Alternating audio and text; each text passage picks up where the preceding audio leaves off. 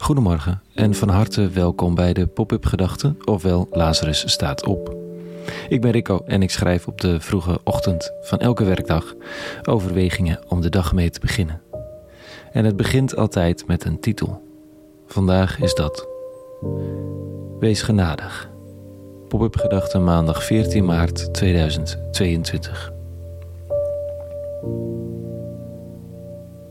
Het Veiligheidsberaad van burgemeesters in Nederland hoopte even op adem te kunnen komen. Na jaren van kortsachtig overleg over corona. Maar niets is minder waar. Met dezelfde urgentie en hetzelfde continue volgen van de nieuwe ontwikkelingen en de huidige stand van zaken overleggen ze over de opvang van Oekraïners. Wees ons toch genadig. Van corona naar oorlog naar vrees voor klimaat. Alles met hoofdletters, want het zijn boemannen op de weg. En lijkt corona nu weg te hebben, al moeten we dat nog zien. De oorlog en het klimaat zijn dat voorlopig nog niet. Hoe leef je daarin? In die onzekere wereld? Wat deden generaties voor ons? Want we zijn echt niet de eerste waar de ene ramp volgt op de andere en er nog een derde in de schaduw ligt te wachten op dienstbeurt. We zijn niet de eerste en de enige in de geschiedenis.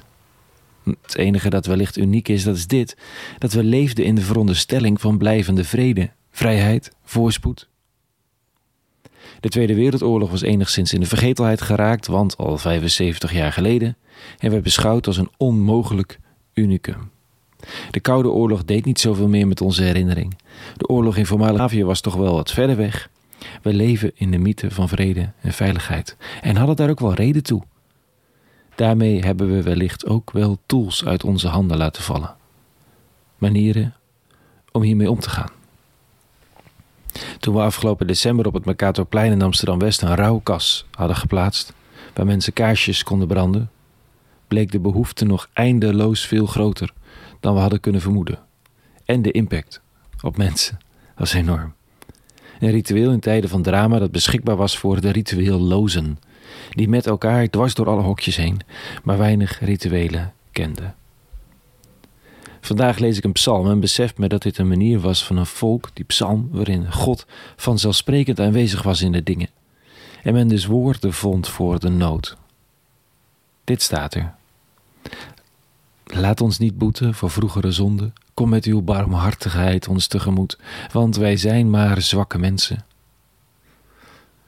Ach, help ons, God van ons heil, om uw naam, bevrijd ons, vergeef ons onze zonde. Laat niemand zeggen, waar is nu hun God? Tot u stijgen het gekerm der geboeiden op, bevrijd met uw macht die de dood zijn gewijd. Voor de seculiere of verlichte mens mogelijk een gruwel, hè, dergelijk bijgeloof.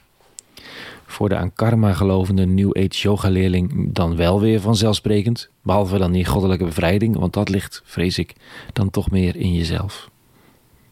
In elk geval zijn er hier woorden, een verkenning van het eigen falen in het verleden en daarvoor hoeft de hedendaagse mens ook niet heel ver te zoeken. Of dat nu concreet is in het conflict of meer algemeen in de relatieve rijkdom waarin het Westen zich heeft gewenteld. En de vraag waar die rijkdom dan vandaan komt en wie eronder geleden heeft en leidt om in die rijkdom te voorzien. Vergeef ons, wees ons genadig. We zijn, blijken steeds maar weer zwakke mensen. Tot u stijgen het gekerm der geboeiden en breng bevrijding. Een gebed in oorlogstijd, met aandacht voor het eigen falen en een roep om genade.